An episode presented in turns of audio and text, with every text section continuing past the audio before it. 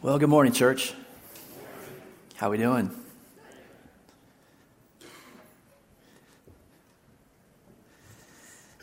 As Dave just mentioned, we are starting a new series this morning, and we're calling it Sharing Jesus. And so, if it hasn't fallen out already, you should find a postcard inside your bulletin. And again, this series, Sharing Jesus, a series on sharing our faith. And like usual, there's a roadmap on the back that kind of maps out for you where we're going over these next couple of weeks. And if I can be honest with you, I was, I was going to save this series of conversations for later this year. Our leadership board will later this year be wrestling through the vision point that we call missionary identity as we look to, to make real, to make tangible for us, what's it look like for our church, MBIC, to live out that vision point?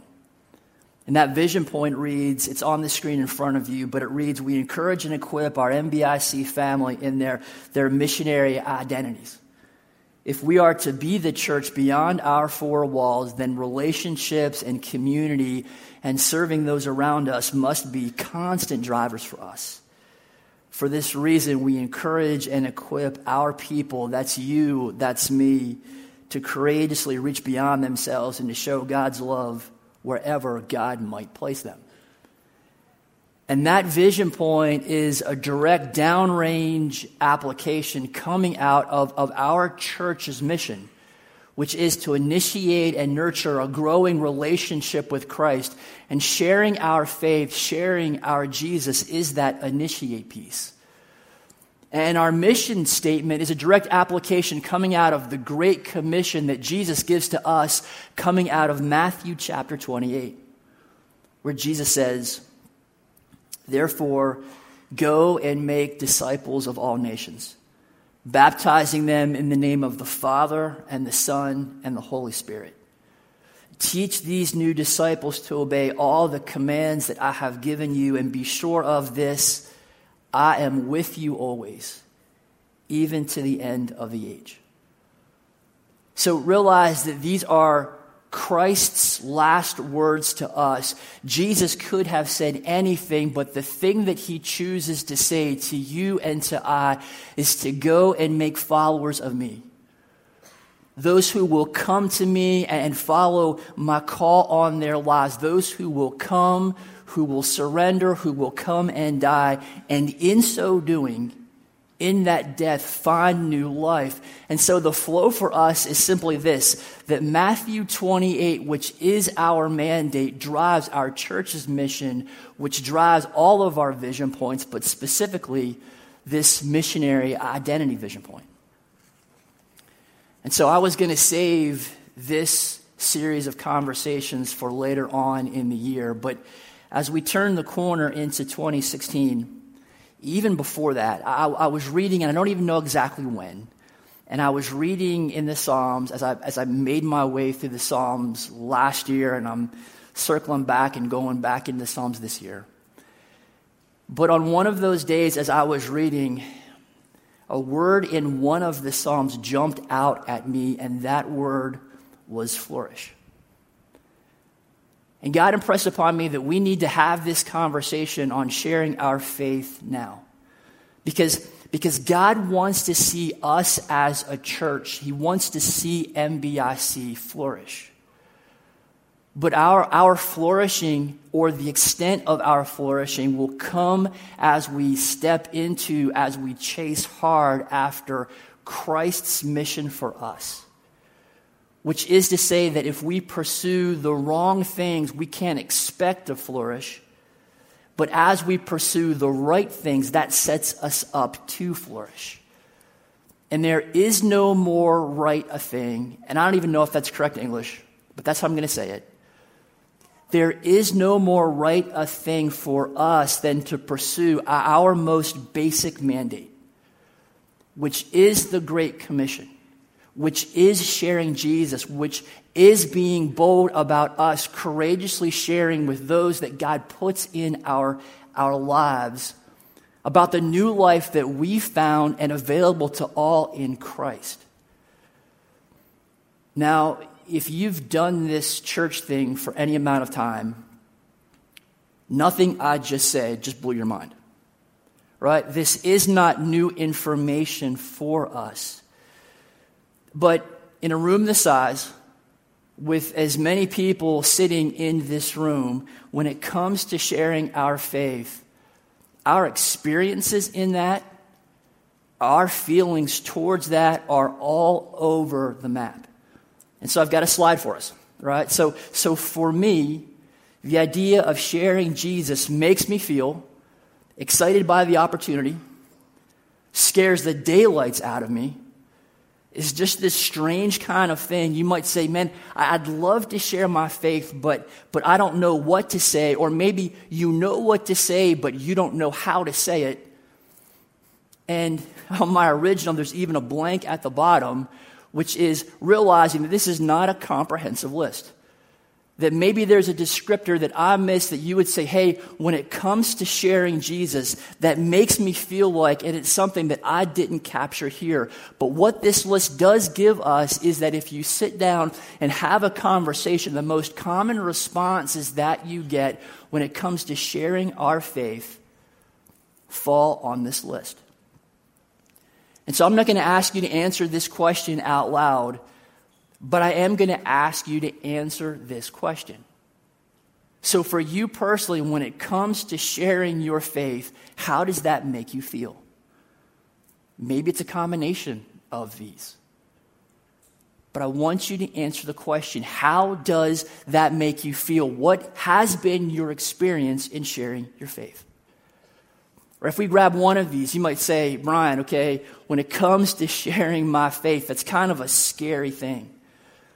And if I could sit down with you and explore, so what, why does it feel scary? I think we would come to that in the church, we've made sharing Jesus more about saying the right things than us listening for the right things.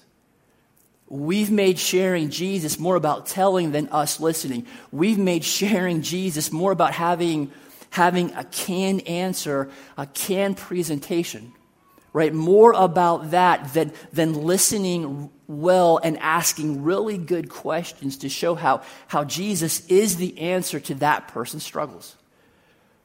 We've made sharing Jesus more about rolling up on people instead of allowing Christ to lead people to you who are truly interested in knowing the good news of Christ. And so this series on sharing Jesus is going to come at this, this idea of evangelism. And that can be a scary word for us, but going to come at this idea of evangelism from a very different perspective. Evangelism as thoughtful conversation. Evangelism as being watchful, being, being attentive, making yourself available to those that are around you.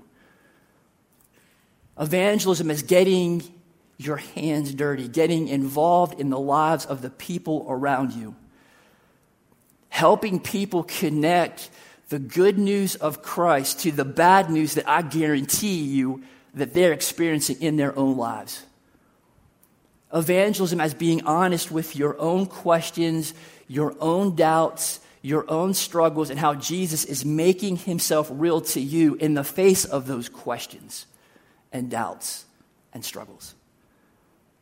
And so it's, it's my prayer that through this series that we go from seeing evangelism as a scary thing to, to man, I can do this. And boy, is it a lot of fun. So, over these next couple of weeks, we're going to use, for those of us that are up here leading these conversations on a Sunday morning, we're going to use the book Get Real as a primary resource. And I've actually brought you pieces of this book before. And I love this book. And the reason that I love this book is because it is written by a guy who was a missionary to France and who realizes that what he is called to do as someone overseas is no different from the thing that you and I are called to do here in Manheim or in Lititz or in East Pete or in Lebanon or wherever you're from. That we're called to do exactly the same thing that a missionary does who's living across the ocean, and that is to, to, to get involved in people's lives through relationship.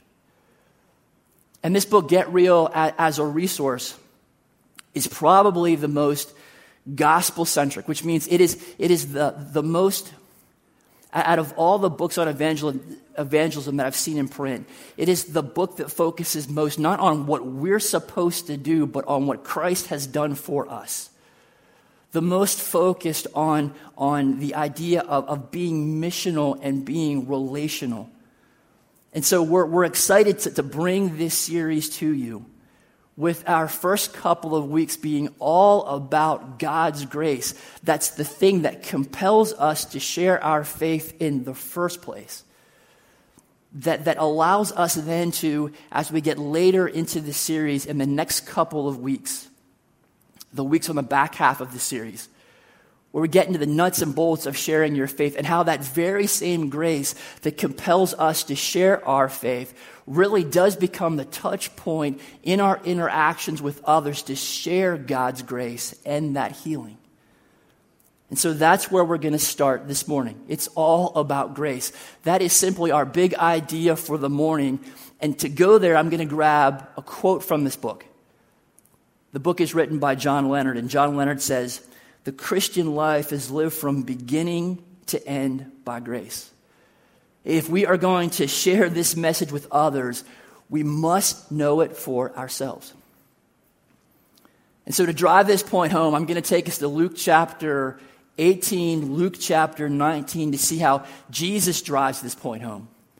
And, and as we read these four different interactions, and it's a lot of text, right? I'll give you that. But as we read these four different stories that we're about to see, I need your help. Do you guys remember that Sesame Street game? One of these things is not like the other. Right? I would sing that for you, but you're like, Brian, I recognize the words, but not the tune. So I'm not even going to sing it because I cannot sing. But as we read these four stories together, your job is to figure out which one of these stories is not like the others, and then why is it not like the others? And so, to figure that out, I'm going to give you a hint. Be asking yourself, how do these people come to Jesus? Where does their dependency lie? Where does their trust lie? Story number one, Luke chapter 18, verse 15. One day, some parents brought their little children to Jesus so he could touch and bless them. But when the disciples saw this, they scolded the parents for bothering him. Then Jesus called for the children and said to the disciples, Let the children come to me. Don't stop them. For the kingdom of God belongs to those who are like these little children. I tell you the truth anyone who doesn't receive the kingdom of God like a child will never enter it. So, how do little kids come? They come full of need they come messy. They don't bring any resources. They don't bring anything to offer. They simply come as they are. They come needy. They come helpless. Story two. This time, Luke chapter 18, verse 18.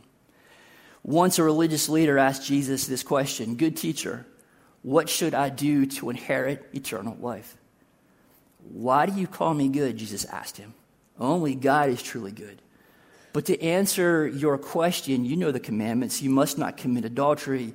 You must not murder. You must not steal. You must not testify falsely. Honor your father and mother. The man replied, I've, I've obeyed all these commandments since I was young.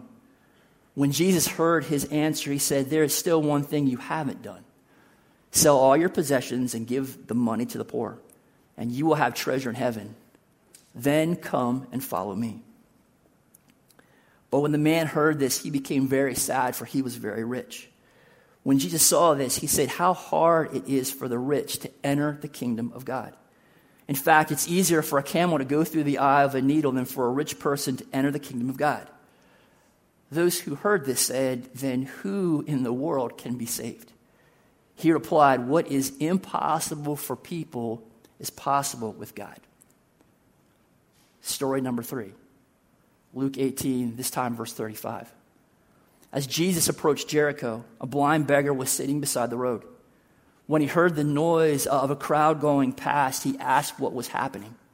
They told him that Jesus of Nazareth was going by. So he began shouting, Jesus, son of David, have mercy on me. Be quiet, the people in front yelled at him. But he only shouted louder. I love that. Son of David, have mercy on me. When Jesus heard him, he stopped and ordered that the man be brought to him. As the man came near, Jesus asked him, What do you want me to do for you?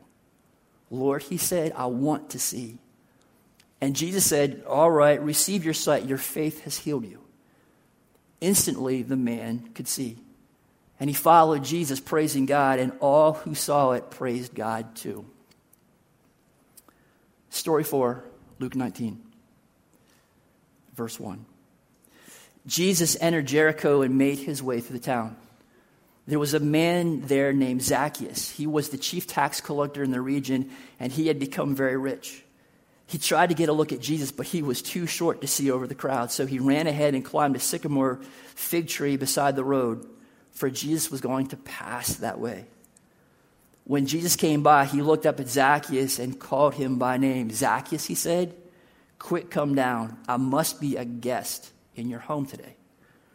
Zacchaeus quickly climbed down and took Jesus to his house in great excitement and joy. But the people were displeased. He has gone to, the, to, to be the guest of a notorious sinner, they grumbled.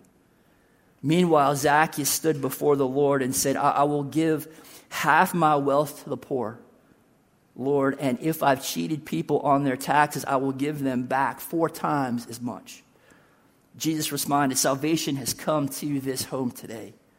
For this man has shown himself to be a true son of Abraham. For the Son of Man came to seek and save those who are lost.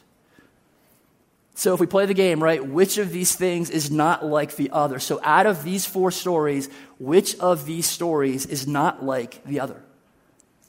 Let me ask it this way Who gets Jesus? Who doesn't get a relationship with Jesus? How would you answer that? The rich guy, right? The religious leader.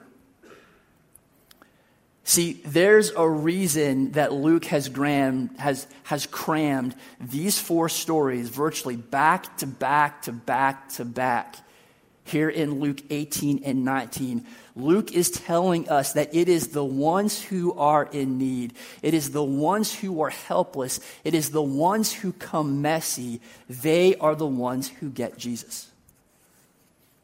Kids are helpless. Kids are messy. They are full of need. Jesus calls after them. The blind beggar, because he physically can't see, he cannot get himself to Jesus, and, and the crowd tries to shut him up, and Jesus comes to him. Zacchaeus is short. He can't see through the crowd, and because he's chosen to collaborate as a tax collector with the Romans, because he's a cheat, he is hated, he is an outcast. So there is nobody that's going to create space for Zacchaeus to make his way through the crowd. If they try to, I guarantee you they're going to elbow him in the face. Zacchaeus can't get to Jesus, yet Jesus comes to him. It is only the religious leader who misses out on an aha moment with Christ. And Jesus leads that religious leader to that aha moment. The religious leader is asking good questions and he's asking the right person, but his focus is on himself. His focus is on what he can do. The, the, the religious leader is not able to see his helplessness. And Jesus leads him in this conversation to help him see his need. When Jesus says, only God is truly good, the point is, is that if only God is good, then the religious leader and you and I, we are not good. As a matter of fact, we, we are bad, we are evil because our hearts, everything that we are, have been stained by sin. We are a people in need.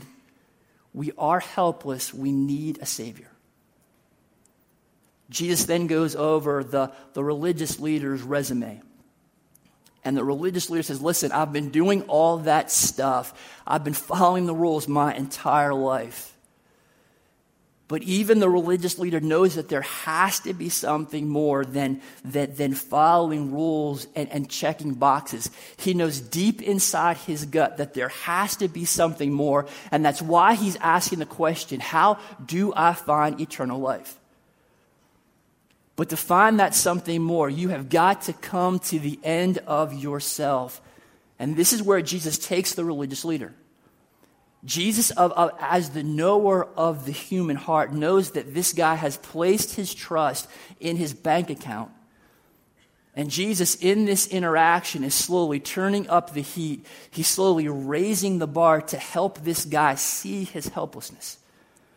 That his reliance cannot be on what he does cannot be on his religious track record, cannot be on his riches, that despite those things, that this religious leader is, is just as helpless, is just as needy as those kids are, as that blind beggar is, as Zacchaeus is.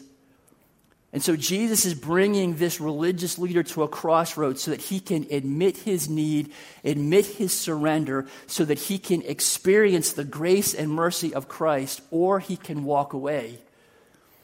And the religious leader walks away.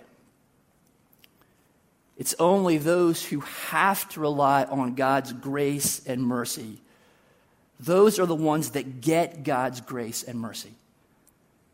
The reality is that every single one of us have to rely on, on, on God's grace and mercy. This is the thing that the religious leader in this story cannot see. All of us have to rely on, on God's grace, His one way love, and His mercy made available to us through Christ. Because in the face of the problem of sin, that sin problem stains every one of our hearts. You are truly helpless. Sin is a problem that you cannot solve, a problem that you cannot work your way out of, a problem that no matter your track record, no matter your resume, no matter your list of good deeds, the problem of a sin stained heart is one that you cannot solve because it's a problem that demands a perfect sacrifice, a sacrifice that you cannot make. That's why Jesus, right after the story of the religious leader in Luke 18, we see in verse 31, it says, Taking the 12 disciples aside, Jesus said, Listen, we're going up to Jerusalem, where, where all the predictions of the prophets concerning the Son of Man will come true. He will be handed over to the Romans, and he will be mocked, treated shamefully, and spit upon. They will flog him with the whip and kill him but on the third day he will rise again. And so, to come full circle, when it comes to sharing Jesus, if we go back to that quote, the Christian life is lived from beginning to end by grace. If we are, are going to share the message with others, we must know it ourselves. If, if you're a believer, that means that you have come to that point in your life where you've seen your need for grace, you've seen your need for mercy, you've realized your helplessness because of your sin problem, a sin problem that separates us from God. That is the problem. That one day, every single one of us will, will stand before an absolutely holy God who stands himself in, in, a, in a white hot purity of righteousness, who is the almighty sovereign king of the universe, whose, whose power, whose person we can't even begin to understand. And sinners before an almighty God that is the definition of helplessness and we were powerless to do anything to save ourselves. But this holy God opened up a way that you and I might be in a restored relationship with Him through His only Son who sacrificed His life because it was the Father's will. It was the Father's idea, not our idea. We bailed, we ran, and He chased us down. He chased us down in love as believers, we were helpless. We were powerless. We were doomed, but not anymore. And it's all because of Jesus, all because of God's grace, all because of God's one way love for you. And it's this grace It's this mercy. It's this joy that we just finished talking about in the book of Philippians. It's this forgiveness. It's this freedom. It's this new life that is yours if you're a believer. And if you're not a believer and you're here this morning, those things are available to you right now. Those things make what we have, the fact that we are in a relationship with the Creator, King of the universe, makes the good news, in fact, the greatest news. But there's a danger for us in church. And I think we often delude ourselves. We are quick to say, Come just as you are. We even sing the song, Just as I am. But then once someone steps into a relationship with Christ, there can be a pressure. Sometimes it is a subtle pressure, and sometimes it is a not so subtle pressure that, okay, now that you've made that decision, you need to get yourself cleaned up real quick. And if we're not careful, our focus goes from our need, our helplessness, our dependence just like in the story of those kids, just like in the story of the blind beggar, just like in the story of Zacchaeus, our focus shifts from our need to what we must do, just like in the story of the religious leader. And in that shift of focus, which is a shift of focus off of Jesus and onto us because, because there, there's a danger there. And the danger is that in this life, you will never outgrow your need for grace. You will never outgrow your need for mercy that is yours in Jesus. And your ability to see that, your ability to see your need when it comes to sharing your faith, when it comes to sharing Jesus, that's everything because you cannot share something that you do not have. You cannot share something that you do not know. You cannot share something that is not being experienced in your life. And so, as a believer, you have a story of how you first experienced God's grace and God's forgiveness and God's mercy. But to go further and just as powerful in terms of sharing Jesus, your, your experience of God's grace and mercy in your life right now, that is incredibly powerful.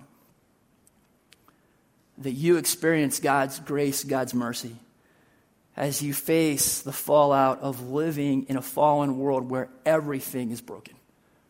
That's why we live in a world of hurricanes and cancer and bills that we can't pay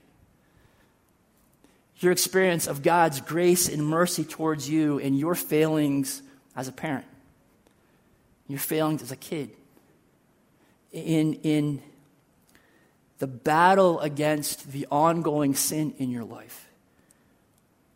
Your experience of God's grace and mercy toward you in the mistakes that you've made in your career, in your marriage, in your family your experience of God's grace and mercy in the middle of the monotony and the humdrum of everyday life. And we could go on and on with this list. But to know that God continues to meet us, despite our struggles, despite our questions, despite our doubts, with His one way love, His grace, His mercy, that through the power of the Holy Spirit, that God is even right now in the process of chiseling away at you and remaking you into the image of His Son. That despite our many, many failings, the failings of yesterday, the failings of today, Sunday, February 26th, the failings that you will make tomorrow, despite our not deserving, that God so vastly, so richly loves you, so beyond our comprehension, that, that salvation, His love, is so freely gifted to us. This is the thing that sets Christianity apart from all other belief options out there that while we can't climb the stairs of religion, Jesus climbed the stairs down to us. This is the greatest news that the world has ever heard. And this greatest of news is your invitation to, to right now jump into the greatest of stories. A story that is playing out at this moment. A story of life, a story of death, the story of, of, of, the greatest battle between the forces of absolute good and evil, a story where the eternal destinies of millions are at stake, a story where the destinies of your family members, your friends, your neighbors, your coworkers, the people that you that you meet wherever your life takes you that their souls are at stake. So, my question for us this morning is Will you step into that story? Will you share your Jesus with the hurting, dying world around you? Because my hope for us as a church, my hope for you, my prayer for you is that you answer that question with a yes. And that's where we're going to push us as a church family to see your part in sharing the story. Your part in sharing Jesus in a very loving, a very grace filled way to those that God puts into your life. Let me pray for us.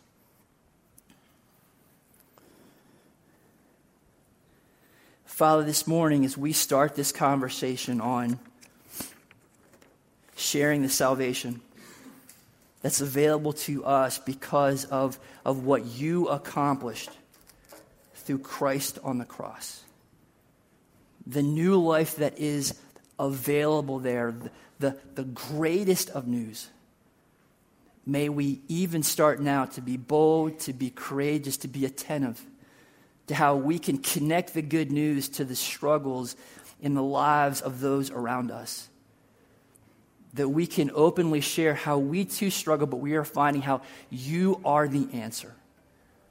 And so we claim the promise, Matthew 28 20, that we can know that as we step into the story, as we share Jesus, that we can know that you are with us always, even to the end of the age.